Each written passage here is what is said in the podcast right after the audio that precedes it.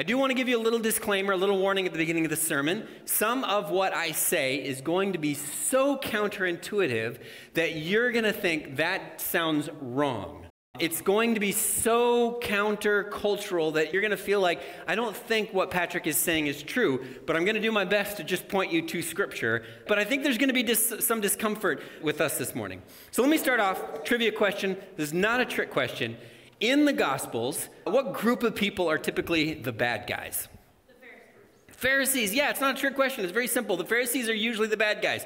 Now, some of you are superstar Sunday school students, and you're like, no, no, no, actually, the real bad guy is Satan or something like that. Yes, I get that. We know that Satan's the big bad guy. Satan is Darth Vader, and the Pharisees are just stormtroopers. We get that. Earlier this week, our small group is talking about Hebrews, and we're always like a little bit behind, you know, because um, the, the, the readings don't line up precisely. And so our group was talking about Hebrews, but we had just read the beginning of Luke, and someone in our group said, Hey, if I'm being honest, I actually kind of identify with the Pharisees. And you're like, wait a second, you're not supposed to identify with the Pharisees. That's the bad guy. Maybe unless you're some, you know, teen going through an antisocial phase. I mean, the Pharisees are the bad guys. But others in the group said, you know, actually, to be honest, if I had been around during the time of Christ, I probably would have sided with the Pharisees over Jesus too. If Jesus came rolling in and said, hey, there's a new way, I'm here, I'm the way, I'm the truth of the life, no one comes to the Father but through me, I think a lot of us would have been like, mm, you're telling me that this whole group of guys who have devoted their entire lives to understanding Scripture are wrong, and you, some carpenter, you might have been like, I don't know. I think the Pharisees might be right on this one. I actually think that realizing that we have some Pharisee like tendencies is a healthy thing. I think that's kind of a healthy thing. I think every one of us should be aware of the fact that we've got a little Pharisee inside us that sometimes wants to come out and wag our finger at everybody and you know show off our technical knowledge and make sure everybody is in line with what we think is right i think we have a little pharisee-like tendency in us and i think it's good to realize that because the gospel is absolutely for the broken for the hurting for the messed up people but the gospel is also for the people who act like they've got it all together the gospel is definitely for the unrighteous. It's good news for the unrighteous. But it's also good news for the self righteous. It's just painful.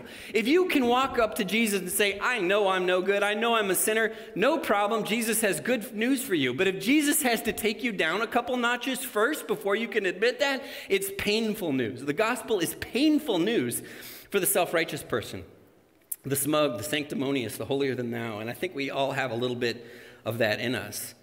Self righteousness is declaring ourselves righteous. That's what it is. It's declaring ourselves righteous. It's by some arbitrary standard that we've made up, and usually we compare ourselves to somebody else and we say, I'm righteous because I am better than this other person. So it's using our power and our resources, however small, to elevate ourselves, typically at the expense of somebody else. You know, you remember that story if you've gotten all the way through Luke uh, 18. There's a story where Jesus tells a parable about a uh, Pharisee, again, Pharisee, it's going to be the bad guy, heads up, and this, this other guy who just won't hardly even turn his eyes towards heaven. Remember the Pharisee's prayer? He says, I thank God that I am not like this dummy over here. And Jesus, talking to the crowd, says, Who do you think actually went away justified? Now, I know none of us would walk out of here saying, you know, I've declared myself righteous by these standards. We don't put these words to it, but essentially it's happening when we say things like, well, I'm more spiritual than that person because I fill in the blank.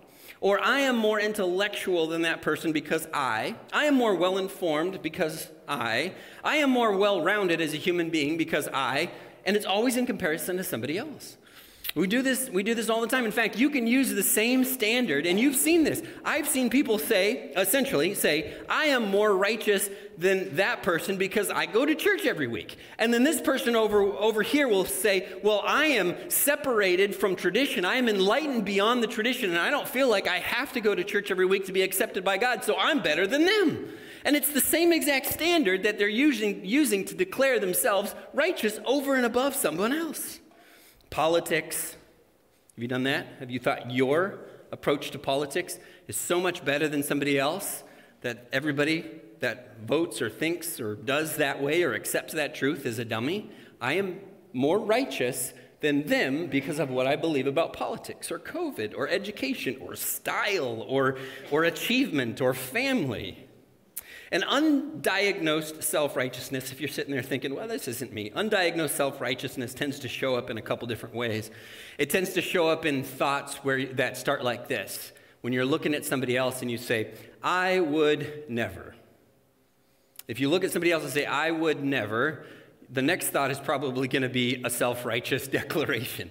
I would never be so insecure and presumptuous like other people I know to think I'm more righteous than other people. Well, you, you just did it. you just did it. I think the way that self righteousness really shows up in our lives is our reaction to being told we are wrong. How do you react? When you're told you're wrong? Do any of you say, Oh man, I'm just so excited to learn something new. I'm so grateful for this opportunity to grow as a human being? Or does every defensive mechanism in your body go off and you want to fight? Even, this is how bad it is, even when we begin to realize, Oh, I am wrong, we still fight to prove ourselves right. That is self righteousness. Why does this happen? Well, because your sense of rightness or righteousness has been threatened. Now, some of you are like, wait a second, Patrick, you just jumped way in the deep end with all this self righteousness stuff. Aren't we supposed to be talking about the Gospel of Luke? Well, we are on a journey through these, the New Testament, and this week we are in Luke. Now, some of you read Luke and you're like, that feels a little bit like what I read a few weeks ago in Matthew. I mean, it's pretty similar stuff. Didn't we cover this? I mean, you've been binge watching Netflix, and when you have the beginning of the show and they say, they give you the recap, this happened last week on this show, and Netflix gives you that button to skip, you skip it. So you may have been tempted to skip through some of Luke because you're like, we just read a lot of this in Matthew. This is the, this is the second of four stories about Jesus. It's all the same. Can't we skip this? There's actually a ton of differences. Um, in fact, let's start looking in chapter 1, verse 1. I want to point out just a few of the differences to you. And that's actually where we're going to camp out a lot today, is in the differences. This is what Luke says at the beginning of his gospel. He says, Many have undertaken to draw up an account of the things that have been fulfilled among us. Many. Yes, we know many. Matthew, Mark, Luke, John, and others. Many have undertaken to draw up an account of the things that have been fulfilled among us, just as they were handed down to us by those who were from the first, from the first were eyewitnesses and servants of the word. With this in mind, I myself have carefully investigated everything from the beginning. I decided to write an orderly account for you, most excellent Theophilus, so that you may know the certainty of the things you have been taught. So, right off the bat, notice there's a couple things. We are reading an account of someone who was not an eyewitness, they're an investigative reporter which is kind of cool. Someone sat down with eyewitnesses and said, Hey, tell me how this happened. Tell me what Jesus said here. In fact, in Luke, you're going to hear stuff that a person was thinking, which means Luke was probably sitting across from Mary saying, Tell me about what it was like the night that you gave birth to Jesus. Tell me what was happening. Tell me the circumstances. You're hearing from somebody's first person perspective from someone who's asking questions. And I think that's pretty cool. He's interviewing people. And we'll see some of that in just a second. Luke is the only non Jewish author of the New Testament, the only one that we know of. Uh, all, all, the other ones had a Hebrew background, were raised in Hebrew society, Hebrew law. Luke it wasn't. His name is in Hebrew, but he also talks about things like their customs or their language in other places. So Matthew's full of details that a Hebrew believer would find insightful. Luke's full of description that a non Hebrew believer, us, by the way, would find helpful. Luke is the only biographer of Jesus to write a sequel. That's kind of cool. You know how many unnecessary movie sequels are coming now? It just feels like everything has a sequel or a prequel. Well, Luke was the only one to do this. He was the original, and he wrote a sequel to the book of Luke. He wrote the book of Acts, and you can, they're very much tied together, parts one and two. And by the way, by sheer volume, like by, by verses, Luke is the most prolific author in the New Testament. So, like his Luke Acts is more than what Paul wrote in all those letters, even though Paul has more letters. By the way, did anybody this week notice like you're reading Luke chapter 1 and you're like, there are 80 verses in this chapter where it just keeps going and going, and you're like, man, I gave myself five minutes here, and we're like on verse 79. Come on, Luke, wrap it up. The other thing I want to draw our attention to is the key concepts in Luke are really in the differences. Really in the differences. There's a ton that's only in Luke. In fact, your favorite stories about Jesus are likely in Luke. Like if you like the story of the Good Samaritan and the prodigal son, that's only Luke. No other gospel writers interviewed the right person to talk about that. Uh, those are only in Luke. And there's very uh, quite a few familiar stories that are only show up in Luke, but there's even in the stories that we know in the other gospels, Luke has details that really stand out. And if you rush through, you're going to miss them. And this is one of the things we have kind of an instinct to take all four gospels and just kind of smush them together and we have so we can have one clear account. But the problem is is Matthew had a specific purpose and Mark had a specific purpose and Luke has a specific purpose, John has a specific purpose, and if you just kind of crunch them all together, you lose the nuance and the importance of what that particular author was trying to do. And I'm going to try to draw your attention to a few of those things uh, today. Let me give you just a quick example, chapter 1. So if you haven't gotten very far in your reading, that's fine. Uh, in chapter 1, you'll notice, I mean, what's the Gospel of Luke about? Who's the main character in the Gospel of Luke? Not a trick question. Jesus. You guys are really hesitant. Like, uh, Jesus? I think, yeah, Jesus. We're at church on Sunday morning. The answer is always Jesus. It's Jesus. He's the main character. So Luke starts out with this little preamble about, like, hey, I'm going to write an account. And he writes to this guy. We don't know who he is, Theophilus, but it means lover uh, or lover of knowledge of God, knowledge of God. Um, and he's talking about, we, we don't know if he's a real person. We don't know if he's just a concept. We don't know if he paid Luke to do this investigation. We have no idea.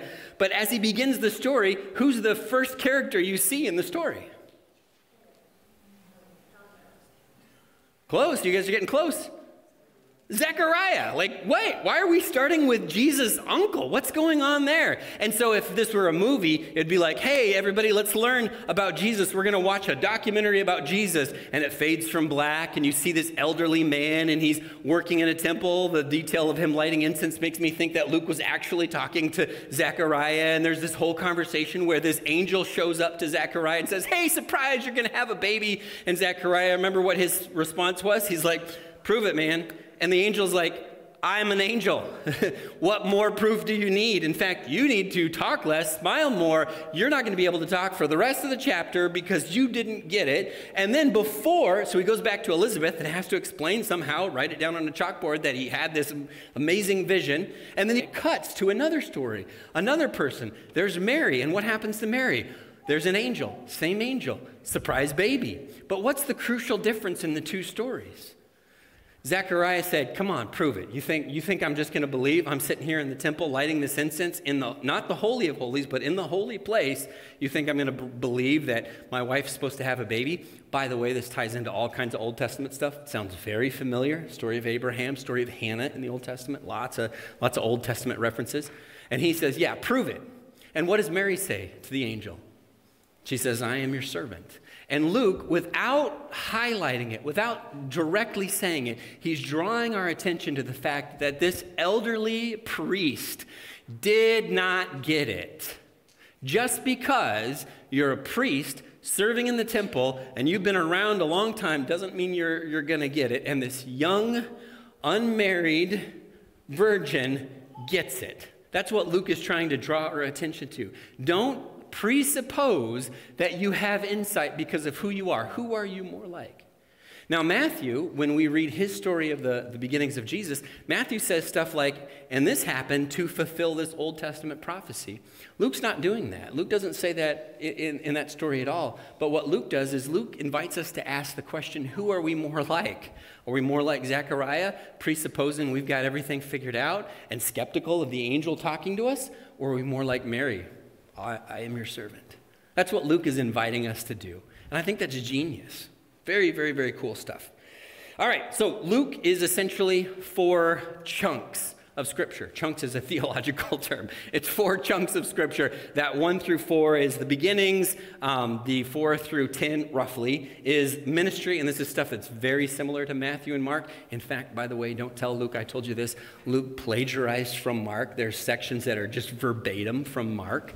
Uh, so, yikes, whoops. I guess it wasn't as bad, but Luke was using Mark as a source for his investigation. And then in chunk number three, this is a whole journey where Luke says, and Jesus headed off to Jerusalem, and then he doesn't arrive at Jerusalem for 10 chapters. And this chapter, or this third chunk, is where we get a lot of, uh, a lot of the stuff that's very unique to Luke. And then the fourth section is just the endings. And, and it's kind of interesting. The most technical description of Jesus' death is in Luke. Does anybody have any guesses as to why the most medically technical description of Jesus' death would be in Luke? Luke's a doctor. Luke's a doctor, but we don't find that out. Luke doesn't say, hey, I'm a doctor. We find that out from Paul in the book of Colossians much later, that Luke's a doctor. And so you can see when he describes Jesus healing somebody, he's like, oh, and this guy had this medical issue. And he uses the definite Greek medical term for some of the, the uh, things that were going on, which is pretty cool. All right, so what's, what's Luke up to? What's Luke doing? What's Luke about? Why did Luke write a different account? Why don't, why don't we just have one?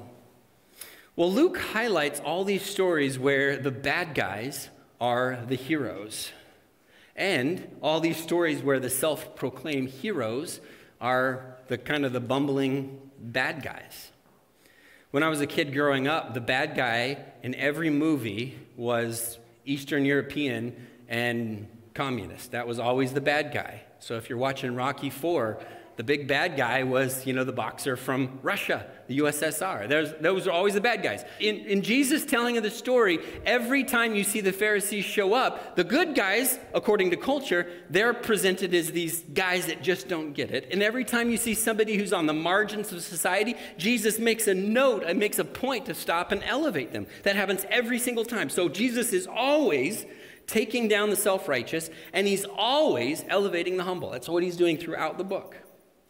So, yes, other gospels throw a lot of shade at the Pharisees, but Luke is on another level. Let me show you just a, a, snapshot of what's going on in the book of Luke. These are just all the references as I sat down every time I read through and I found something where Jesus was taking somebody down or elevating somebody. This happened over and over and over again. And this is just through chapter 19. I didn't even do the, the crucifixion section because it was just wouldn't fit on the screen. I mean, you can barely read that now, but it's over and over and over again. He's got entire speeches that are just essentially a Talk of how bad the Pharisees are.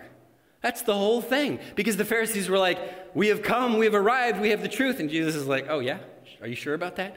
You guys are blind and you're leading the blind. You're all going to end up in the ditch. And there's just over and over again. It's like every single page of the book. And there's so much in Luke I would love to highlight. There's parts of the sermon that I wrote out and I had all ready to go. And I thought, just we just don't have enough time.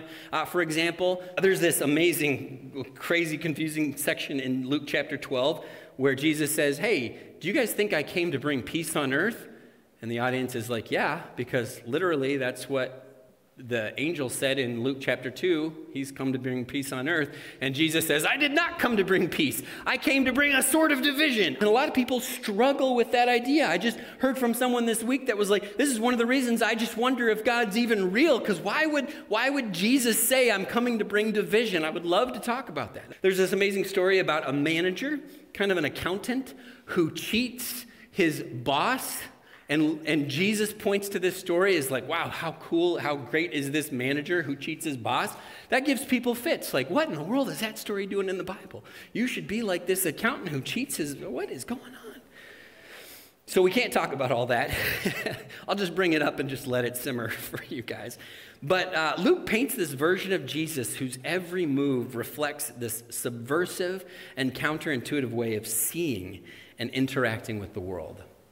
Every move, everything Jesus did. So you could not be around Jesus without seeing this, without noticing this. Um, and there's, there's one particular dinner that Luke highlights, and he gives us a ton of detail about, and it's incredibly awkward. And I think it would be helpful for us to dig into that just a little bit to see what Luke is trying to do throughout the text. Luke chapter 14. Luke chapter 14, Jesus is the guest in this dinner. This Pharisee has invited him in. And there's already been an awkward moment because there's all these conflicts about can you heal on the Sabbath, which why is that even a conflict? But that's already been going on, and that's already happened. It's already caused tension in the room. But by the time you get to verse 7, Jesus feels like there's not enough awkwardness at this dinner, there's not enough tension at this meal, so I'm going to really uh, amp it up. In verse 7, he decides to pick on the guests. When he noticed how the guests picked the places of honor at the table, he told them this parable. And it's not even really a parable, it's just like an insult, basically, but whatever. Verse 8 When someone invites you to a wedding feast, do not take the place of honor. Now, I don't know that that's a practice we have. I don't know if you've ever been to. Uh, a wedding feast and thought, man, I'm really bummed that I didn't get to sit at the head table and I'm going to try to edge my way in. You know, it's got your name. It's just not, it's a cultural difference. But he says, when you've been invited to a wedding feast, don't take that place of honor, for a person more distinguished than you may have been invited. So you may not be the top dog at this, this meal. If so, the host who invited both of you will come to you and say, Hey, give this person your seat. Then, humiliated, you will have to gather up your stuff and you will have to wander to the, the back of the table, the back of the room, the farthest from the head, near the door where it's cold every time somebody goes in and out, because you got to give this person your seat. But, verse 10, when you are invited, take the lowest place, so that when your host comes, he will say to you, Friend, move up to a better place. Then you will be honored in the presence of all the other guests. For those who exalt themselves will be humbled, and those who humble themselves will be exalted. So imagine you're a guest sitting there, and Jesus is like, Oh, by the way, you guys at the head table, what you did, that was dumb. You shouldn't have done that because you're not the coolest person here. You should have taken the lower seat. I mean, imagine what that would have felt like to be a guest in this room. So I'm sure there's this awkward tension, and Jesus is not ready to leave this topic. He goes on, verse 12, and then he's insulted the guests. Let's insult the hosts now. Then Jesus said to his host, Hey, when you give a luncheon or dinner, do not invite your friends. Don't invite your brothers or sisters, your relatives, your rich neighbors. If you do, they may invite you back, and so you will be repaid. But when you give a banquet, invite the poor, the crippled, the lame, the blind, and you will be blessed, although they cannot repay you. You will be repaid at the resurrection of the righteous. Now, I know we read that, and I think we kind of cruise past it because it's culturally different. We don't have the same um, social trappings as they do. So when Jesus calls these things out, we're kind of like, well, what does that? What does that mean to us? But what we have to understand is that Jesus is upending social norms. And this is very crucial. The means by which they elevated themselves were different in the first century. But we in this room, as Christians, still struggle with the same desires to elevate ourselves. We just use 21st century norms. So we can sit here and say, well, I've never taken the head seat at a table, so I must be good. That's not Jesus' point. Jesus' point is everyone who exalts himself will be humbled, and everyone who humbles himself will be exalted. I'm about to say things that are going to sound counterintuitive to the degree that you're going to think, I don't know that Patrick is right. Um, there's a lot of things in life that are very, that seem wrong. And some of you are going to fact check me, which is great, by the way. Does anybody know that the plural of the word beef is beeves? B E E V E S. Beeves. I dare you to go use that in some setting. Yeah, what kind of, uh, what kind of beeves were used for this hamburger that I'm eating? People are going to look at you and say that that's not right. In fact, some of you pulled out your phones just now to check me because you're like, that's not right. That cannot be right. And what you're going to discover is that that is technically right, although it may be socially weird to do. Um, this is also not going to sound right. The National Transportation Safety Board did a review of aviation disasters from 1983 to 1995. 95% of people survive airplane accidents. Did you know that? 95% of people survive airplane accidents. Yeah, go ahead, pull out that phone, fact check me, because that doesn't sound right.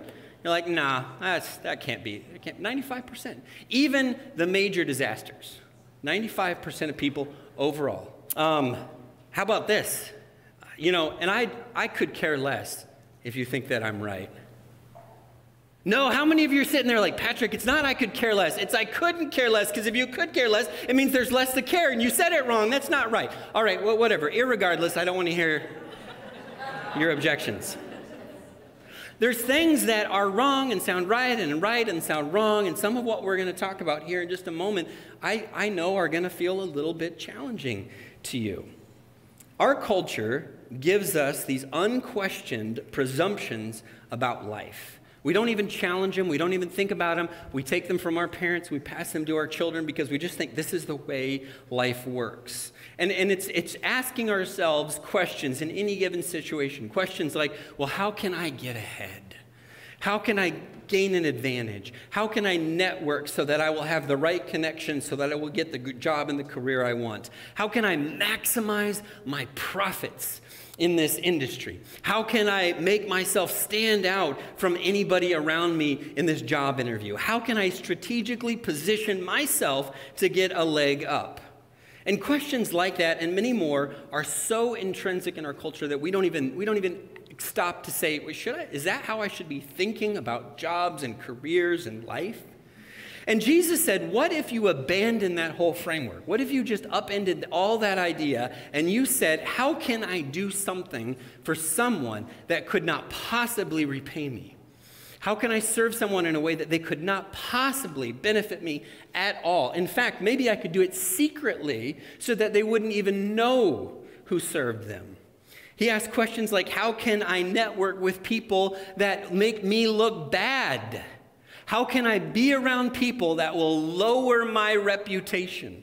That's the kind of question Jesus asked. How can I maximize my losses to benefit someone else? How can I strategically position myself to give someone else an advantage even over me? Now, this stuff is so different, it doesn't even sound right. It doesn't sound right. At uh, the summer camp that we work at, um, a lot of people volunteer their time up there. Every summer, we hire college students and we have them come up and work for the summer. And it's, I don't know, eight or nine weeks, and it's not, it's not, it's not very lucrative. You could, you could probably work at McDonald's and make more money. That's not why we have college students come up. You're going to be spending uh, all summer with 12 year olds that don't ever want to sleep and have fun with that. One summer, I'm talking to a, a kid who comes from a very godly, upright, church going family that cares about Jesus. Not somebody here, just in case you throw, you know, think I'm throwing somebody under the bus. But he said, uh, My dad doesn't want me to be here this summer. And I'm like, What? What are you talking about? Your dad doesn't want me to be here, you to be here? And he's like, Yeah, he doesn't want me to be here. He, he thinks I should be getting a head start on my career. He's upset that I'm not interning at a corporation this summer because he's worried that I'm getting behind all my other classmates. They're gaining an advantage on me. He wants me to spend the summer advancing my career rather than serving 12 year olds. Now, I, I say that and I'm like, well, listen, you know, you got to honor your parents, but I'm glad you made the choice that you did. But I think there's a lot of us in here that would say, you know, I kind of think that dad's right because you got to get a head start on your career. If you want to achieve and if you want to get ahead and if you want to have the best job and the best promotion and if you want to make the most money, you got to do those things. You got to get ahead. You got to push yourself ahead. Well, why? Because you need to buy a bigger house. Well, why? So you can put more stuff in it. Well, why? So you, because I think that's what, wait, I don't know why.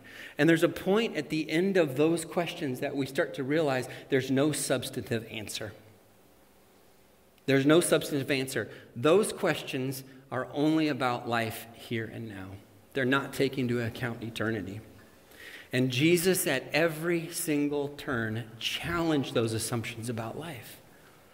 Uh, I've told you this before, although maybe it's been long enough, peop- long enough people have forgotten. But my parents, when I was 11 years old, they packed up all our stuff and they said, let's, uh, let's go overseas because we want to tell people about Jesus. And it made my grandparents so upset. They were so mad. They were saying, You're putting our grandchildren in danger. They were so mad to the degree that my grandfather on the phone told my dad, He's like, I'm going to drive down there and I'm going to shoot you, I, he specified, with a shotgun. You know, and it's a lot of bluster, it's a lot of silliness, but that's how mad he was, thinking that what you were doing is so wrong. Why is it wrong? Well, because safety is the paramount thing. Safety is the most important thing. Proximity is the most important thing. Making sure your kids get a good education is the most important thing. And all those things are fine, but they're not more important than this eternal calling that we've been given. And Jesus, sitting at a meal, says, You even need to think about the seating arrangement. And you need to think about what it would mean to humble yourself at this banquet. What would it be to humble yourself at your work? What would it be to humble yourself in your classroom? What would it be to humble yourself in your neighborhood? What would it be to do those things on every level of our lives? I think that's the, the, what Jesus is trying to get us to ask. I think godly, wonderful, church going people just buy into the cultural assumptions that we've been given. They're just the air we breathe, and we don't stop and think about what have we had, what have we been given, no matter how small. What little thing have we been given that we can leverage to somebody else's benefit?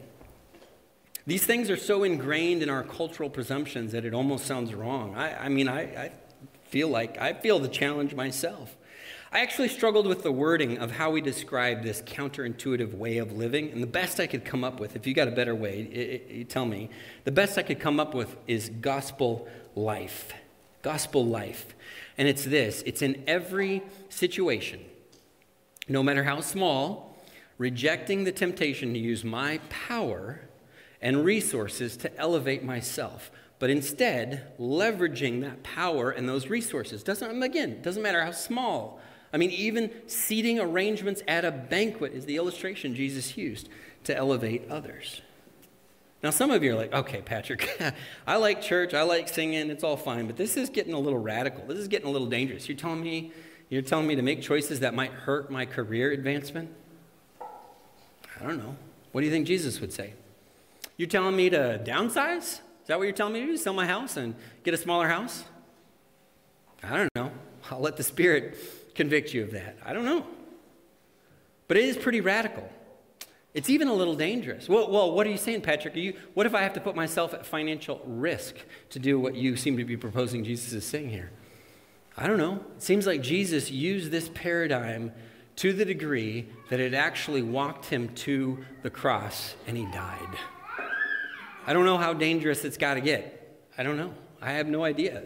Just reading to you some scripture here. Viewing life this way literally got Jesus killed. And I know we're hesitant. I know we want to avoid death. I get that. But Jesus is trying to upend the way that we think because life is not just about life. Self righteousness wants me to leverage my power to elevate me. Gospel living wants me to expend my power elevating others. Our ego hates this. The battle against self righteousness is a painful one. It's a painful one because we have spent most of our time, energy, and mental resources elevating ourselves. And Jesus is coming along and saying, hey, why don't you do that for everybody else? It's a painful thing to do. It begs this question What do we see in ourself, in me, in our us, right now that needs to be turned upside down, given away, or denied? Because there is something for you. It may not be seating arrangements at a banquet. It may not be selling your house. It may not be any of those things. But what do you see in yourself right now that needs to be turned upside down, given away, or denied? Here's, here's the thing I think a lot of us are really excited about Jesus until it gets to this point. This point right here. This is the point where we're like, eh, I'm, eh, where's the where's the JV version of Christianity? Because I'm pretty good with that. I don't need, this is, this is too intense, Patrick. this is too much. You're not talking about, like, oh, I'm just going to pray that I get a little bit more patient. You're talking about lifestyle change, Patrick. Maybe. What would Jesus say? I don't know. I think that's a question you have to wrestle with. What in your life needs to be turned upside down, given away, or denied? That's where Christianity, that's where the rubber really meets the road. And we can continue to exist, we can continue to kind of float along and feel pretty good, but not really take any of this seriously. And I don't know. I don't know. That's not what I want. That's not what I want for you. It's not what I want for me. So maybe there's some choices that you have to wrestle with. I'm not going to tell you what to do. and, the good news is that the gospel is for the unrighteous. But the gospel is also for us who struggle with self righteousness. That's me. I'm a Pharisee. And the gospel is for me as well. What do we see in ourselves right now that could be turned upside down, given away, or denied?